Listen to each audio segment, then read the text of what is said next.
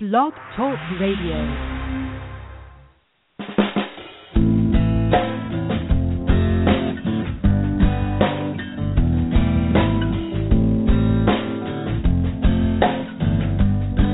Have you ever wondered why it's happening again? Welcome to Mindshifters Radio with your co-host, the Forgiveness Doctor, Dr. Michael Ryce, and his wife Jeanie. Michael and Jeanie share with you the wisdom of the ancient Aramaic internal process of forgiveness. They offer tools and support five days a week. They will support you in building a solid foundation within yourself to live in pure love. In Aramaic, Rachma. Michael is the author of So Why Is This Happening to Me Again? For more information on Michael and Jeanie, please visit www.whyagain.com. And now your co-host, the Forgiveness Doctor, Dr. Michael and Jeanie Ryce. To the brightness within you and the truth that is rooted within me. Hi, and welcome to Mindshifters Radio with the Forgiveness Doctor, Dr. Michael Ryce. I'm your co host, Jeanie Ryce, along with Dr. Tim Hayes, and we welcome you to the show. Today is Thursday, February the 25th, 2016, and our call in number is 646 200 4169. Press 1, and that puts you in queue to talk to us. We would love to hear your comments and your questions because then that makes this your show. Welcome, Michael. Thank you, dear heart. You got to unmute. Thank you, dear heart. Have to unmute. That's true. Just like life, have to unmute. We're uh, we're in the middle of laws of living and spending a lot of time speaking about words and the impact of words on perception and the world that we live in. So we're honored that you're here to share with us and to uh, assist in bringing forward the ancient Aramaic concept of forgiveness on a global scale, which is what this work is all about. And recognizing just how our minds play into this game and how deeply our minds can be fooled by a world of hostility or fear, and how to be restored to the truth of who and what you are. Of course, the question for many people becomes well, then, who am I? We have an easy definition. Hold a newborn child, you know exactly what your human life is. And you're designed to live as that awesome presence of love 24 7, 365. We've just got a fabulous group of people that we're we're hitting highs in understanding that are just beyond comprehension. Uh, in in terms of just just the, the level of energy that's moving in this group. It's a small group, and the the comprehension. It's the first. If you were with us on the show last week, a couple of times I talked about the fact that this is the first time in 35 years of doing intensives that we've got a group of people whose personal code evaluation scores are all in the upper third of the range of scores. And so there's a foundation for understanding that's developing that's just beyond comprehension uh, in in a normal sense. The the energy that's moving, the interaction that's happening, the sweetness of the space. One of the things that happens in Laws of Living is there are several essays to be read and uh, we we just decided, Jeanie, you weren't down there, you'd come up to turn on the switchboard, but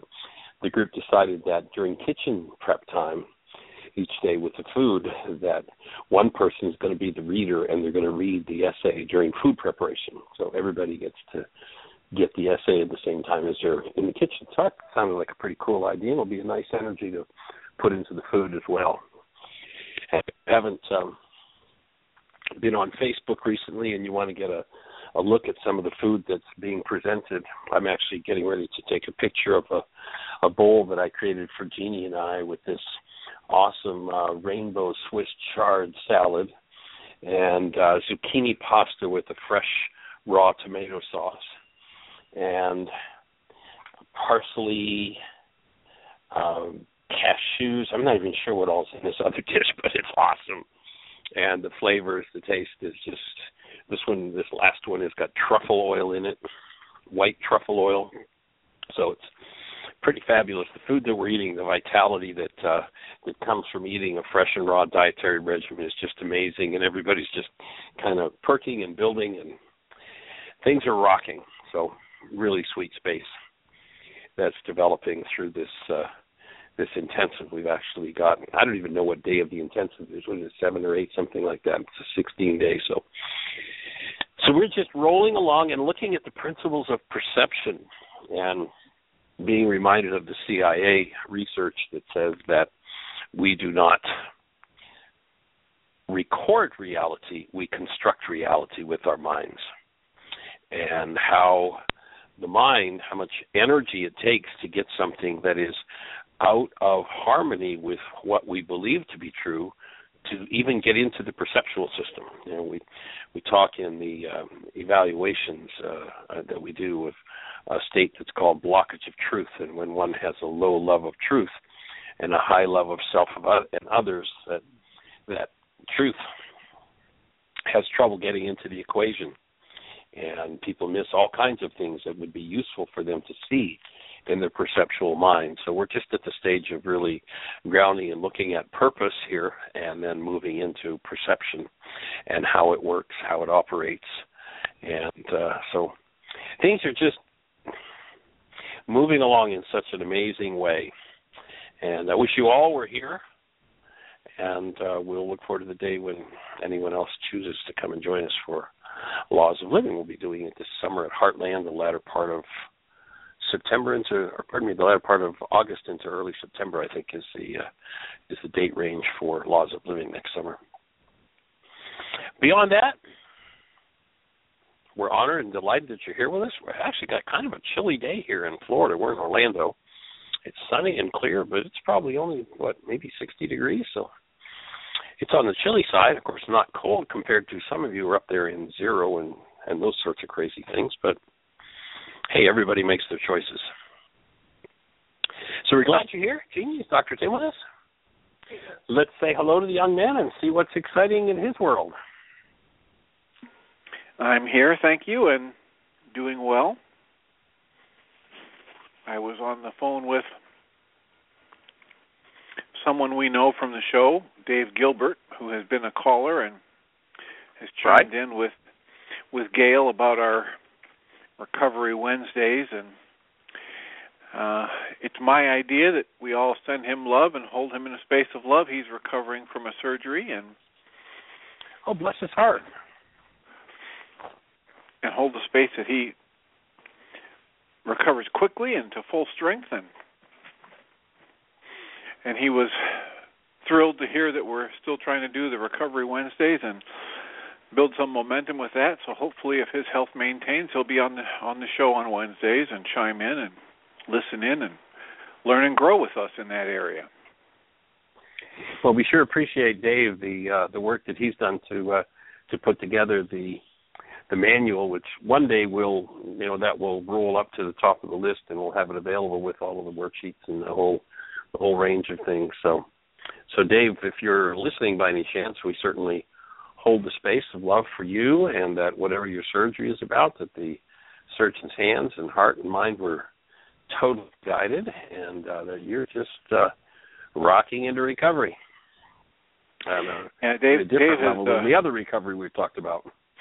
Yeah, well, Dave has had a, a, a fabulously positive impact on lots of people and lives, and specifically in our Tuesday support group, he's not able to come as much these days as he was when we were closer. But he did, as you were mentioning, he he pu- pulled together. He has quite a, a facility for doing things on the computer with word programs and publishing programs, and he pulled together a workbook, and at his own expense, had a bunch of them printed up and spiral bound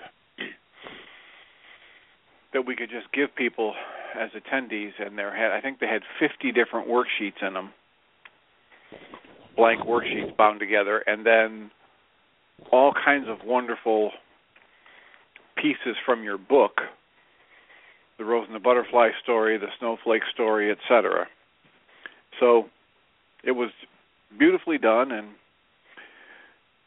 he actually helped me pull together explanations of things that I had developed over the years in the worksheet I mean in the group process about the worksheet process and um wove that in there as well so he has been a, a blessing to us and and many in life so sending him love and blessings is a joy Absolutely, absolutely. I certainly join you in that, and just holding him in that that space of uh, support and caring, and the presence of love. Dave, we're there with you. The other comment or question I had was I, I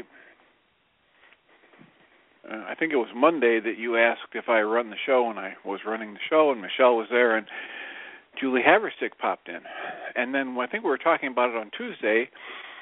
Did I hear you say that you had asked her to call in on a more regular basis and contribute more to the content well, or actually, be a driving force? Yeah, actually, uh, Julie had suggested that she wanted to become more a part of the radio show, so I suggested that she start doing that, and uh, she came back with the suggestion that she would call in on Mondays and uh, and have a little more input, and uh, that she felt like she wanted support in becoming more fluent in talking on the radio, which I guess is a little bit of a jittery situation for her. So, so yeah, that, that actually came from Julie wanting to be more a part of the uh, process, and she's done so much work over the years that she makes some great contributions to people in their process. Well, I just want to go on record as saying that I'm all in favor of that and would support that wholeheartedly. And it was wonderful having that extra support.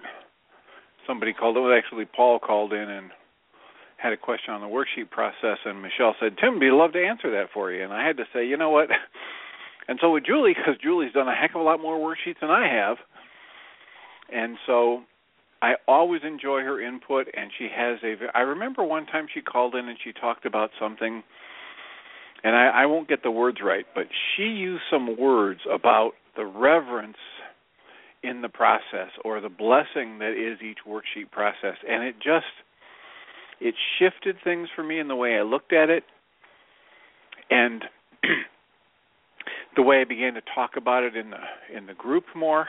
And so it's just uh, it's a blessing when we have input from different people and when they're willing to share it. And as I said to Paul the other day as you've said to people over and over again even the most basic question helps us learn and see it from a slightly different aspect and deepen our understanding of the work. So, thank you for being here, Julie, and I look forward to having you on the show more often.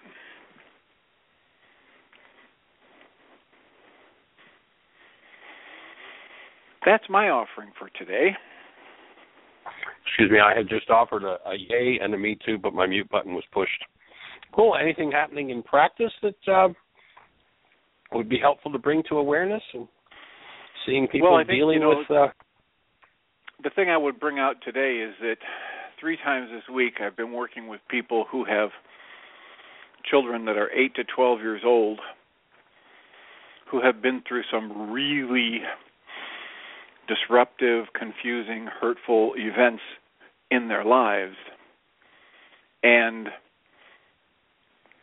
getting introduced to the tools with even just one parent who's willing to apply them, him or herself, and model them for the child is life changing. I had a session earlier today with a 12 year old and his mother, and she'd only been in once before. And he said something that prompted me to ask him have you seen a change in your mother since she was here the first time? And he said, with a strong affirmative answer, unequivocally, yes. And because she took simple tools and applied them in her life for a week and a half, he saw the change in her. because she was willing to go home and talk about breathing, canceling the goal, and doing some tapping in front of the kids who were laughing at her, but then use it when she got triggered to upset. He saw the change. And as most of us know when we work with people, my children are whatever however much they learn from me, whether it's 5 units or 50 trillion units of information, however much they learn from me, 80% of it is going to come by watching me, by doing what I do, by watching how I treat other people, by watching how I treat them and or their other parent. Not by the lectures I give them, not by the punishments or consequences I line up for them, but by watching how I live my life. And the power of example when a parent is willing to take these tools and introduce them to their children and or use them in front of them is life changing and she saw the change in him in just the week and a half since she had been here first for her first session so that's my offering for this week or today is that please consider at every level using these tools in front of children and introducing these ch- tools to children and I don't think they're ever too young. Well, I'm in a thousand percent agreement with that, Tim, and I would I would add that not just in front of the children, but the adults as well, and and even in you know public commercial life. You know, I've, I've shared this before, but um, Sam Brotherton actually ended up getting a letter from the complaint manager at a Sears store in Springfield, Missouri, and how the way she handled a problem they had, except was actually a repeated problem, had changed his life. And basically, what she did is she used the responsibility communication tool. Instead of going in and puking all over them, you know, the way most people with a complaint do, she responsibly communicated and and this guy wrote to her. I mean, just totally voluntarily, and you know, there was no interaction that indicated that was going to happen. But after they finally got her problem taken care of, this guy wrote and said, "You changed my life." I mean, you know, how cool is that?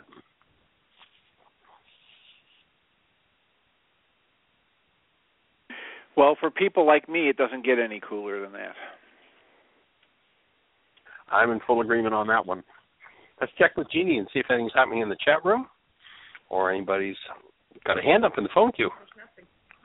Well, anything to share from Laws of Living, from the process that's happening here? I know you've been through it many times, sweetie, and last night you were sharing in the class how it was impacting you in a different way. You've got to mute. Okay. Um, yeah, I, I shared last night that actually Laws of Living is one of my least favorite intensives that we do.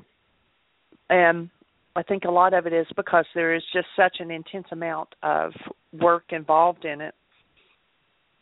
And it's different. It's it goes by the Socratic method of of asking questions and answers and repeating and but anyway, this year and I think it's because of the energy of this group here and that everybody is at such a high level that the discussions and everything have gone to such a deep uh place that it's been more than just reading. And i think that's what's made a big difference. It's it's more processed than it is um just reading through the the chapters. And it's just uh definitely taken it to a diff, diff a different level for me and so i've enjoyed it this time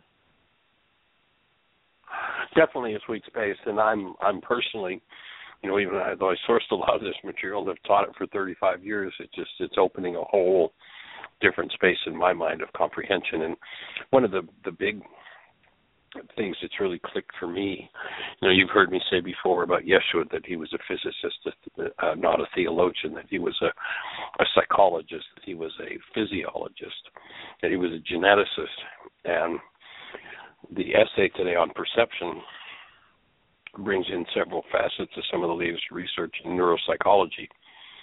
And then a piece added to it goes back to the neuropsychology of Yeshua, where his whole conversation is about the power of your words and the impact that it has on perception and the, the whole creative process. So I, I'm reaching a whole new appreciation for the power of this neuropsychologist that lived 2,000 years ago, and you know, so many people who dis and down what Yeshua taught as though they have a clue what he taught and the the depth of comprehension. You know, we're reading some of them in the essay. We're looking at some of the latest research in neuropsychology, and you know, some of the stuff that's come down in the last 30 years or so. That's really opening the world. And you go back to his words; it's all there, and and far beyond stuff that we haven't even started to comprehend yet. It's just uh, it's just amazing when you get to that Aramaic, and of course, laws of living totally comes out of the Aramaic language. So that's the focus of the process is piece by piece putting the foundations for how to literally live in relationship with the eternal forces of the universe rather than in relationship with the thoughts and hostilities and fears of the world. So it's been a pretty pretty sweet process. And we still have several days to go. So that's pretty neat too. So if anyone has a question or a thought for us, we're here to support you. Anything that isn't making sense about our conversation, anything you'd like to have make more sense, anything happening in your life where you're using the tools and finding a challenge or something that isn't understood. And if you haven't, by the way, gotten into the forgiveness processes yet, we invite you to go to www.whyagain.org. If you scroll down the page a little bit, in the middle of the page, you'll see a white and red bullseye. If you click on that, it'll open a whole series of links. And those links will take you through how to do the forgiveness process in spades. I mean, it's just so, there's so much material there. There are at least 16 hours of radio shows where we've walked somebody through, either Dr. Tim or Ginny or myself have walked somebody through the forgiveness process. And so all kinds of custom understanding of how this technology from the first century works and and recognizing that it has been unseen on planet Earth in almost 2,000 years. So it's certainly a uh, a huge privilege to be able to be part of restoring this understanding and to even you know start to comprehend the understanding that was there. You know, once you uh, once you build the brain cells and then you go back and you look at it and and what it really meant, it's just monumental. And so if uh, if you had been sitting in an audience, maybe Tim and Jeanie and I were at your local library or your local university or your local church and had had this conversation and we completed and walked down off the stage, I know that you'd come over to either myself or Tim or Jeanie and ask the question. What's your question? That's what we're here for. And, and you know, if your voice is a little shaky, that's okay. If you're nervous being on the radio, I know lots of people are. So what? Let you know. You know, cancel need for your voice to be perfect.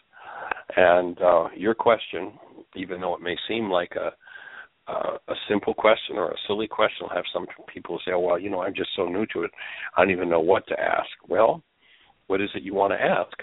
Oftentimes, that question can be one of the the best gifts for even a seasoned old timer with the work to have that newbie's question that that oftentimes puts in place a foundation piece that otherwise people have missed.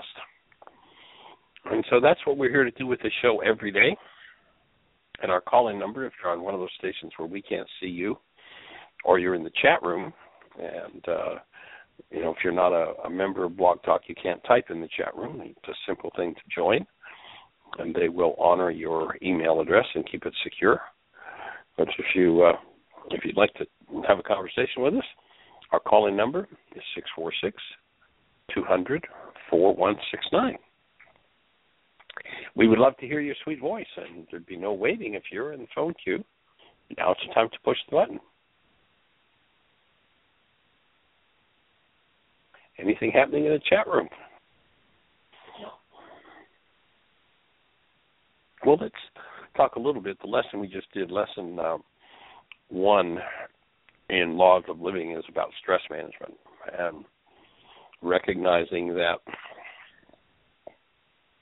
the way you manage your mind is important to how your life works.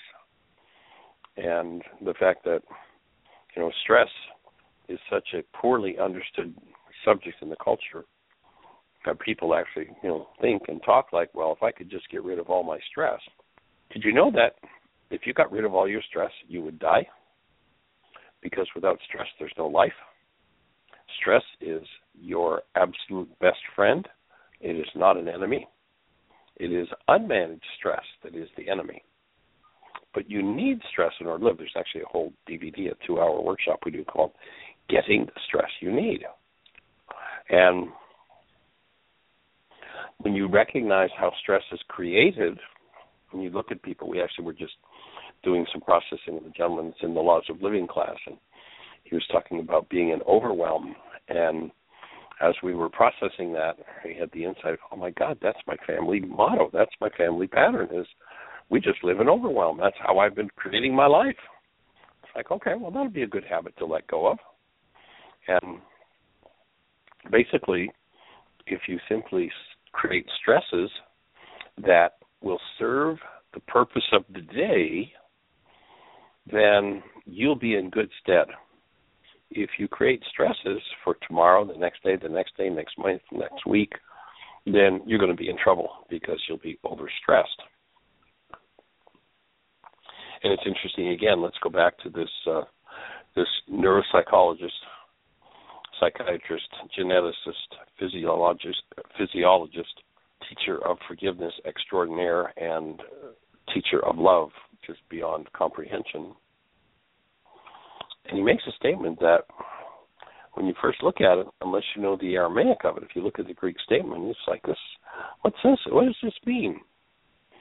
So he says, Take not thought for tomorrow, for sufficient for the day are the evils thereof. You look at that statement, you go, what, what do you mean sufficient for the day are the evil? I don't need any evil in my life. Well, the Greeks did not understand what he was talking about. They had no brain cells for his conversation in this regard, so they translate the word as evil. But actually, the word in Aramaic uh, is it, it is translated as evil, but but if, for instance, if I had a you know here we are in Florida, there are grapefruit trees. If I walked to up to a grapefruit tree and all the grapefruits on it were solid green, I would say those grapefruits are evil. Nothing to do with the Greek, um, you know, insanity of evil being some terrible, awful, evil thing that's out to get you, but the word properly translated in one context means unripened or incomplete. So Yeshua is saying, let go of any concept of tomorrow because every goal that you set will create a stress in your mind. And if you overload your mind with stress, you won't be able to function. So sufficient for the day are the evils thereof. In other words, you don't have goals set for tomorrow, the next day, or the next day. How do you create stress? You set a goal. You know, at your desk or wherever you are, and you know, if there's a pen in front of you on the desk, I'm going to invite you to set a goal in your mind to reach for the pen. Now, notice when you set that goal that you did a behavior. Your arm reached out to get the pen. That was the result of a stress set by the goal. So when Yeshua says sufficient, you know, take no thought for tomorrow, he's saying don't set goals for tomorrow because every goal you load in your mind create uses a resource. This is the genius of the man uh, when you see in, in his original Aramaic context as opposed to, you know, the Greek um, mufflings that pretend to be his words. So he's saying only have goals for the next waking period and you'll keep your stress at manageable levels. So sufficient for the day are the incomplete projects or goals thereof. And every time you set a goal, you create a stress. And the functioning purpose of your mind is to do a behavior to reduce stress. So when you set the goal to reach for the pen, you reached out for the pen. Your mind caused your arm to reach out and pick up the pen and the stress is gone. So you didn't do any more behavior. There you sit with a pen in your hand. All behavior is based in goals.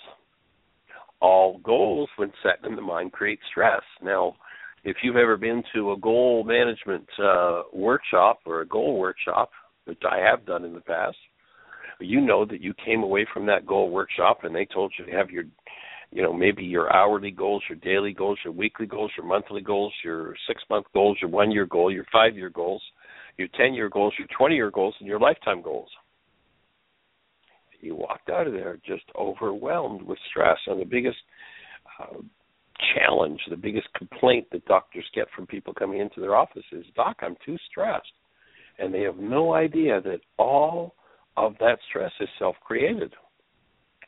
You know, people who go to bed at night and they take with them a thousand goals, they wonder why their minds keep going and going and running and running and running and will never shut up. It takes them two hours to go to sleep because the mind's ch. Well, all the mind is doing is following its purpose. It's doing what it's been told to do. You set a goal. You said do this, and the mind says, okay, let me see how I can do it. Now, in the case of reaching for the pen, that's pretty easy. It's not a complex instruction. So set the goal, create the stress, your arm reaches out, and you do a behavior. You pick up the pen. But when you take deeper issues and you create goals on top of goals on top of goals, when the mind runs, runs, runs, it's simply because the mind is overwhelmed with stress. And its functioning purpose is to reduce stress. So we're here to take that down. Uh, let me see somebody without the brain cells milk that idea out of take no thought for tomorrow for sufficient for the day are the evils thereof how do you get that and, and and there's another piece of the genius of yeshua you know two thousand years ago he says you got to have the eyes to see and the ears to hear what does that mean it means that you could look at that statement about goal setting and having no more goals than you can achieve today and without the content in your mind already, without the brain cells, you would read that and you go, what does it mean sufficient for the day are the evils thereof? That doesn't make any sense. I don't have any brain cells for that. So, 2,000 years ago, he says, in order to understand his work, you've got to have the eyes. Oh, have it Whatever you're looking at won't make sense. Or if you have different speaking from, then you'll take a totally different meaning from words than the words meant. If you have a filter of hostility or fear set in your mind, you'll take a totally different message away from someone speaking. Where each of those filters active because those filters determine to a great degree our perceptual output, the perceptual output of the mind. And you know, there, there it was understood in the ancient Aramaic that were, there were three filters that could be active in the mind. One was hostility, one was fear, and one was love. And each one, in turn, when active, produces a different perception about the same object of attention. So someone who's in hostility is going to look at a particular object of attention and they're going to say, that really irritates me. The person who looks at exactly the same object of attention with the fear filter set is going to say, That's really threatening to me. And the only thing that shifted was the filter that was active in the mind. So, the filtering system of the mind, if one has no idea that that thing is even there or how to operate it, then they spend a lot of time in hostility or fear because the words of the culture to such a great degree are built in and based in hostility and fear. Yeshua talked about and what the first law was. He he used a word that represents a third possibility, a third filter in the mind. It was called Rachma, and it was a filter over intentions that was keyed to love. And when it was active, when Rachma was active, and he says this is the most important law. It isn't about loving your neighbor or loving yourself or loving the Creator. It's about maintaining that filter Rachma active in your mind when you think of neighbor or creator. And then what that says in Aramaic is, and that's how you maintain self. So once you start comprehending those and have the, the eyes to see and the ears to hear, there's a whole different meaning. And the people that are sitting around saying this guy Yeshua didn't have a clue what he was talking about don't have a clue what they're talking about because they don't have the eyes to see or the ears to hear. When you get into the deep psychology, neuropsychology, the deep understandings there, it's monumental. Again, beyond comprehension of, of most of our so-called science today. They don't even have a clue of what this man understood or knew 2,000 years ago. And I certainly feel privileged the fact that uh, I've been able to have a relationship for the last 35, 38 years with the first century Aramaic words of Yeshua and worked toward comprehending them and how they are turned into tools with which to manage your life. It's been a pretty uh, pretty intensive process and what a gift. What a gift to have that opportunity. It's just monumental. And of course, it's pretty monumental to be teaching this people here in Florida right now what those laws of living are about, and that that law hasn't got anything to do with the rule of the superior. You'll notice that the king wants you to believe that law is something he wrote. Well, there's been no king that's ever written a law. That's a fraud. That's a lie. We may have a particular dictator who takes over a culture and writes rules for people to follow. And one who would do that might tie into that hostility based mind and work to bring it forward in the world. But those who understand the actual teachings will pass on that. Excuse me. I think I'll stay with the presence of love. That's my birthright. I deserve to have a human life. And so I'm going to live my human life. I don't care what you do, King. That's what I'm going to do. I'm going to preserve this awesome active presence of love that I am for my experiences. And Jeanie tells me that we've got a caller, so let's say hello to our caller, sweetie. 616. 616, you're on the air. Give us a name. Where are you calling from? Yes, hi. It's Pat K calling from Grand Rapids. Hi, guys. Hey Nice there, young lady. Welcome. Hey, nice I'm on say day, hello. I'm on day 17 of uh five worksheets a day for 66 days. All So- right. Well, congratulations, Pat. I'm checking in, um, you know, holding myself accountable. Anyway, um but I'm call- I'm kind of stuck on a worksheet, so I wanted to um get a little guidance on this one. Um Great. How can we support you? Hey, well, you know, it, it's one of those things that feels really simple, um, and I'm thinking there's some a lot more at work here, and I'm I'm not sure how to zero in on it, and that is um, something simple um, that came across my um, my um, being uh, recently is um, just getting really frustrated with my computer. It's not it's not um responding when I click. I mean, I'm in in this one day when I was feeling really grumpy. It wasn't responding quick enough. I was ticked off. I was in a hurry and it wasn't doing what I wanted to do and I really got angry and rageful like my dad used to. And so my thinking is, of course, I did a worksheet on, you know, with the computer as the trigger, and I'm thinking, I think there's a lot going on besides the computer here, and I'm not quite sure how to zero in on. um I'm feeling there's some some rage that's coming from somewhere else, and um and I'm blaming, you know, the computer. so I'm just wondering if you have some ideas for me. I do. I guidance. do. Okay, Absolutely. cool. Be delighted to support you. One Thank of the you. first things that I would do if I were saying the words you were saying is I'd be listening to how I went into rage just like my power person did, Uh-huh. like my dad when things Yeah. weren't going well. So one of the Mhm. first worksheets that I would do was I would I would have Pat in number one C Yep. as the object okay. of attention and do a worksheet on how it felt for you to watch your dad in rage Oh. Scary as hell. and uh, scary as hell there you go so scary as hell Yeah. and Yeah. what would your what would the thought be so so the feeling one B is scary And then Yeah. one D, what what uh or pardon me, the feeling is scary. What's the thought behind scary? So you're sitting there at whatever age you are, five, six, seven, watching your dad enrage. What's the thought that Oh. uh, that comes with that scary? Oh, yeah. I remember. Yeah, I mean, feeling like he could kill somebody. I mean, I, Mm. I guess I never. He never laid a hand on me, so I never felt like he would kill me.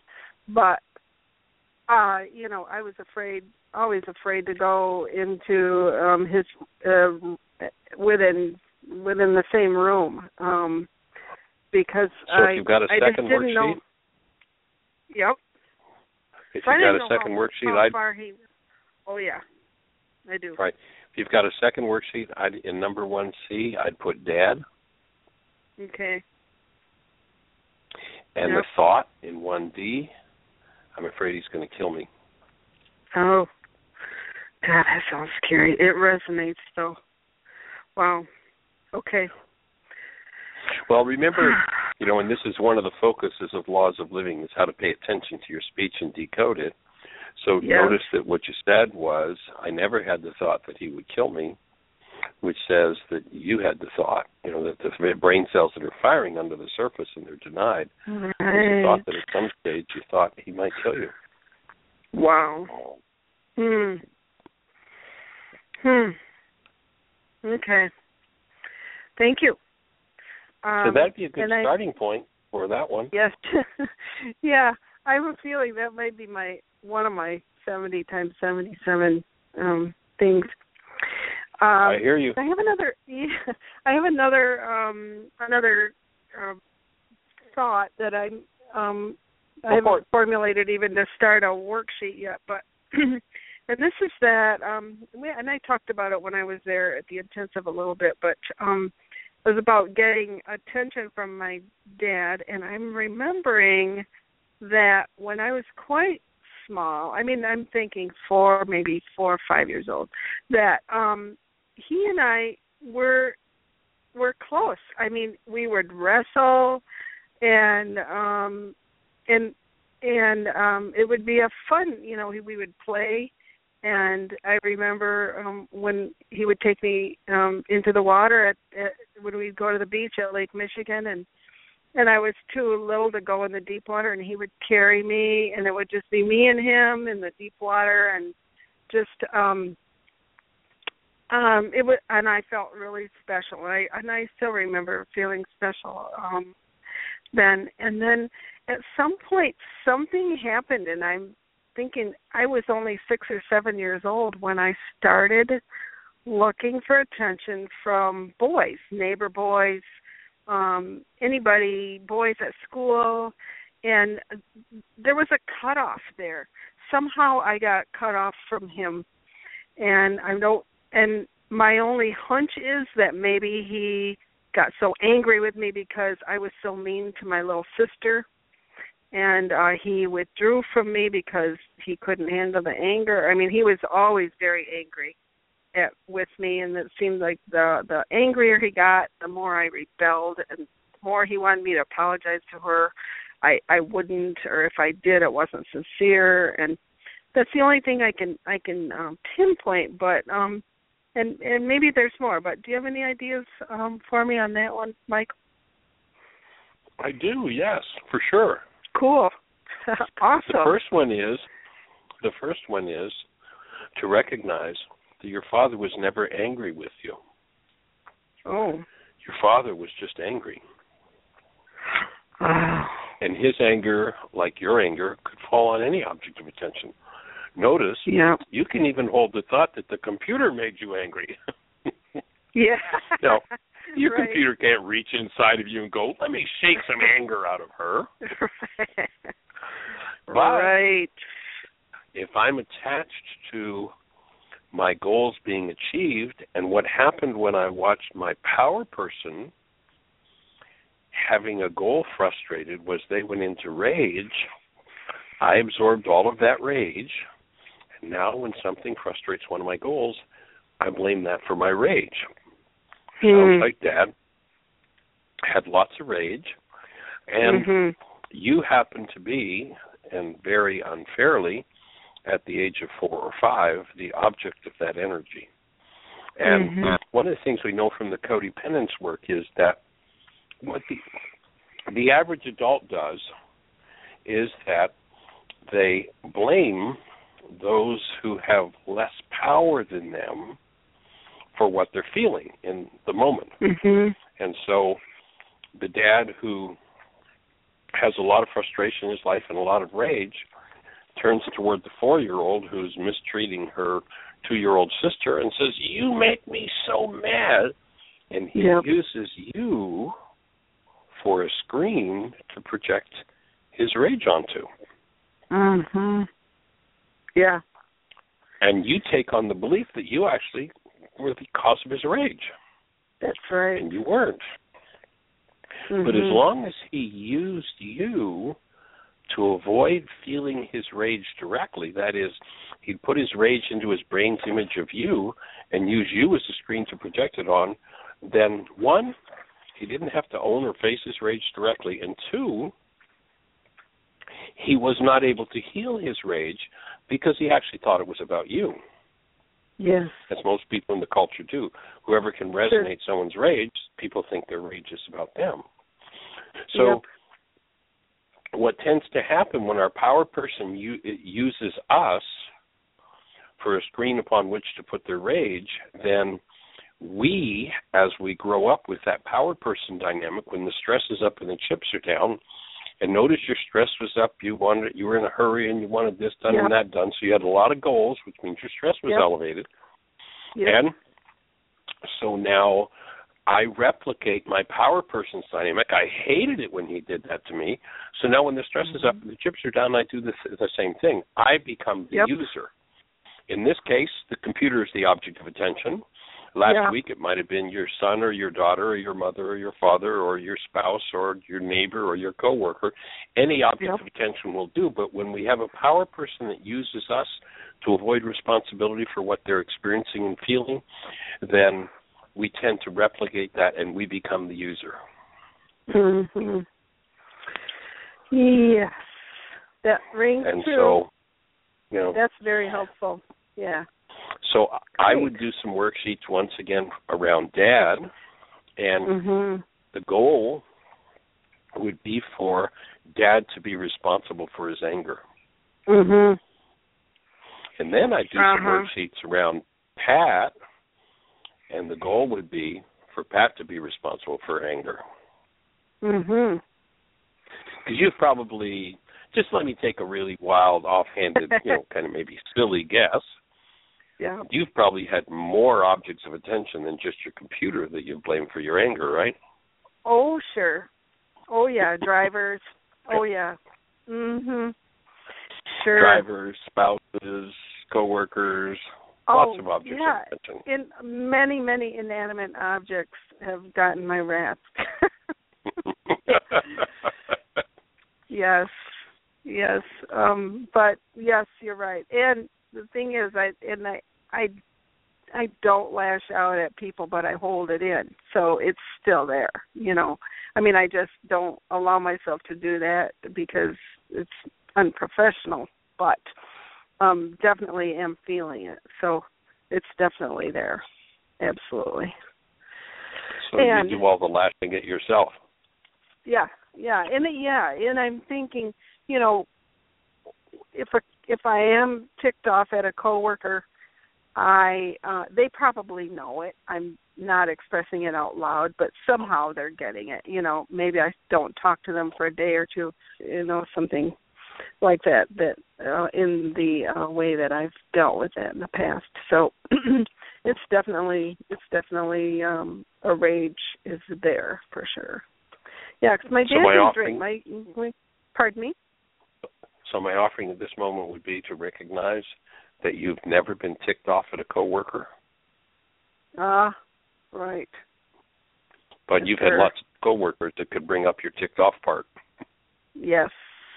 Exactly. And when they do, or the inanimate objects do bring it up, there's your opportunity to forgive, to remove that ticked off part, to remove Yep. that rage that you've replicated so faithfully from your power person.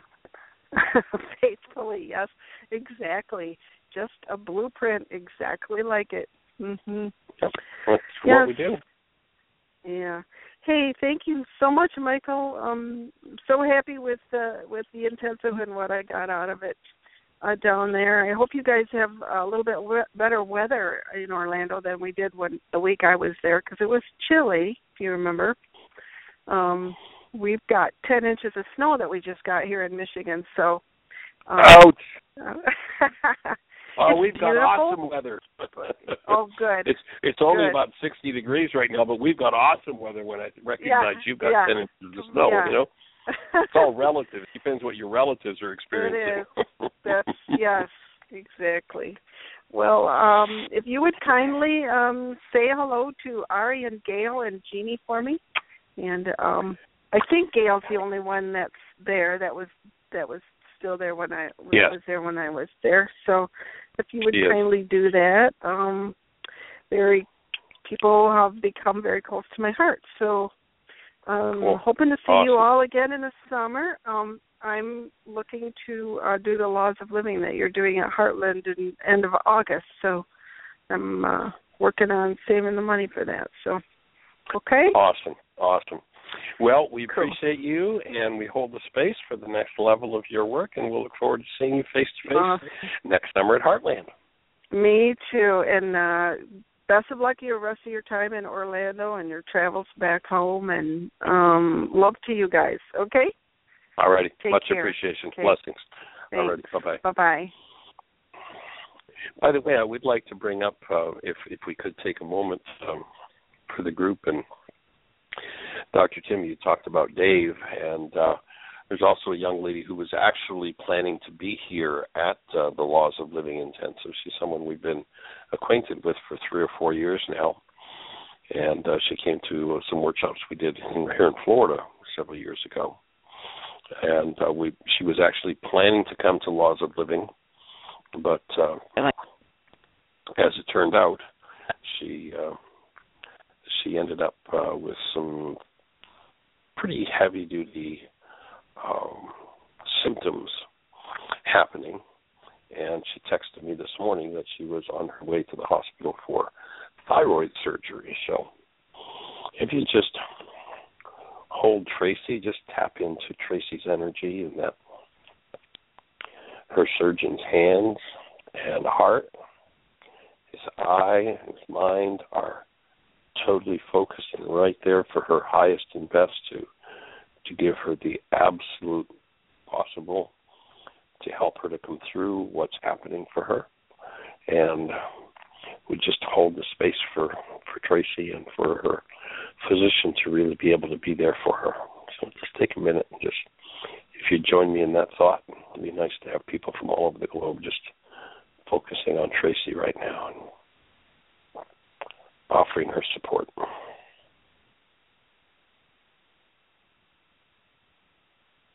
And we'll bring Dave into that as well.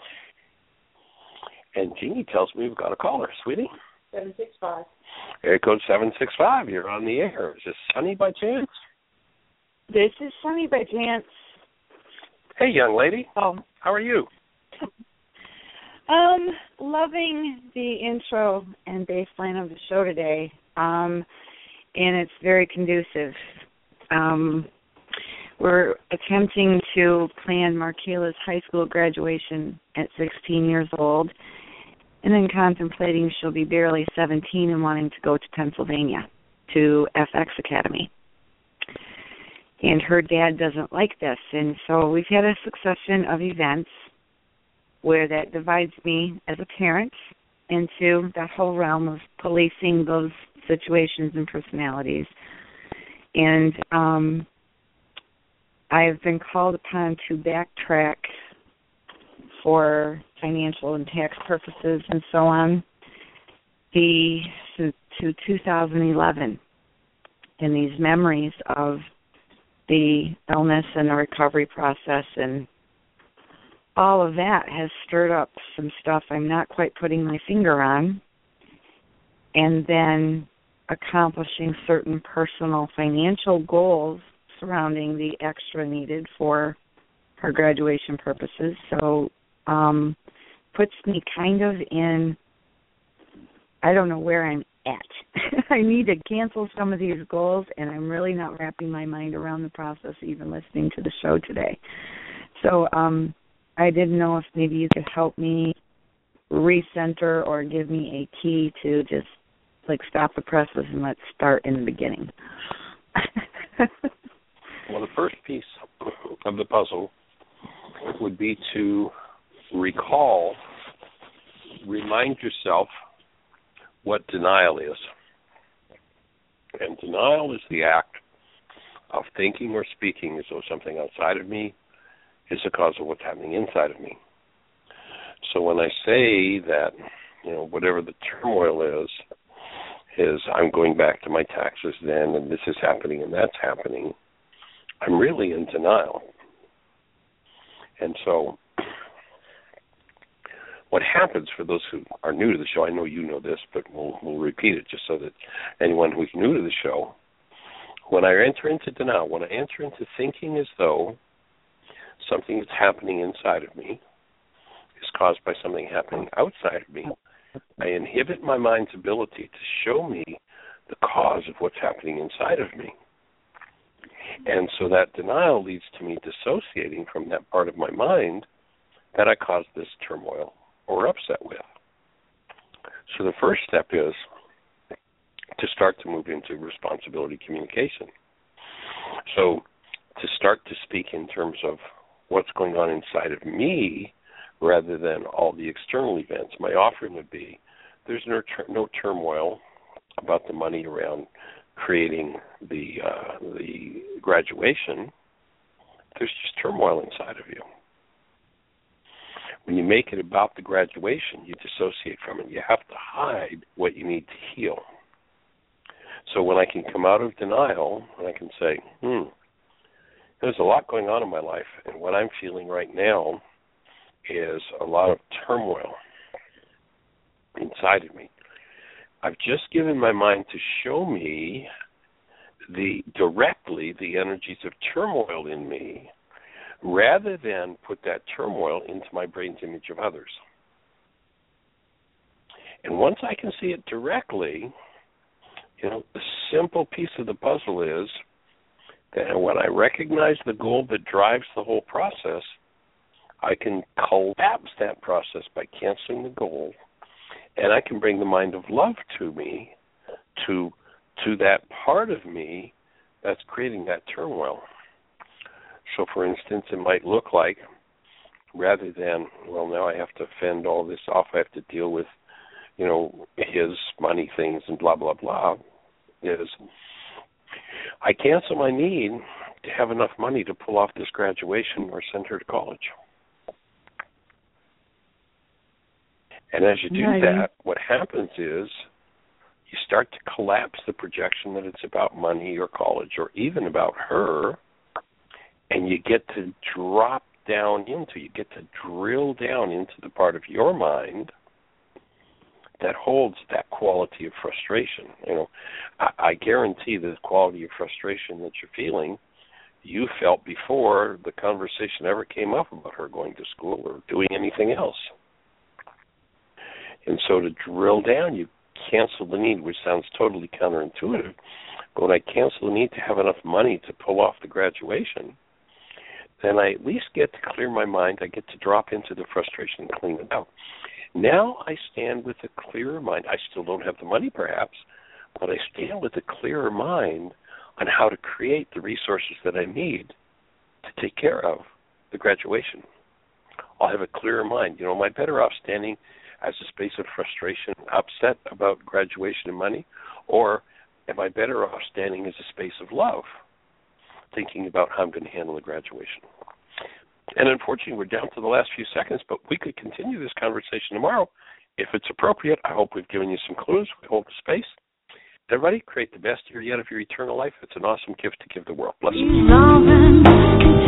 Thank you for listening to Mind Shifters Radio with the Forgiveness Doctor, Dr. Michael Ryce, and his wife Jeanie, who present the internal Aramaic process of forgiveness. Michael and Jeanie are here every Monday through Friday on Earth Angels Radio.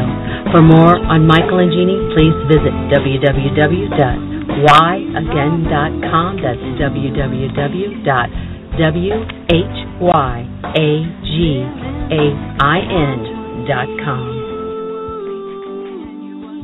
Evolving continuously.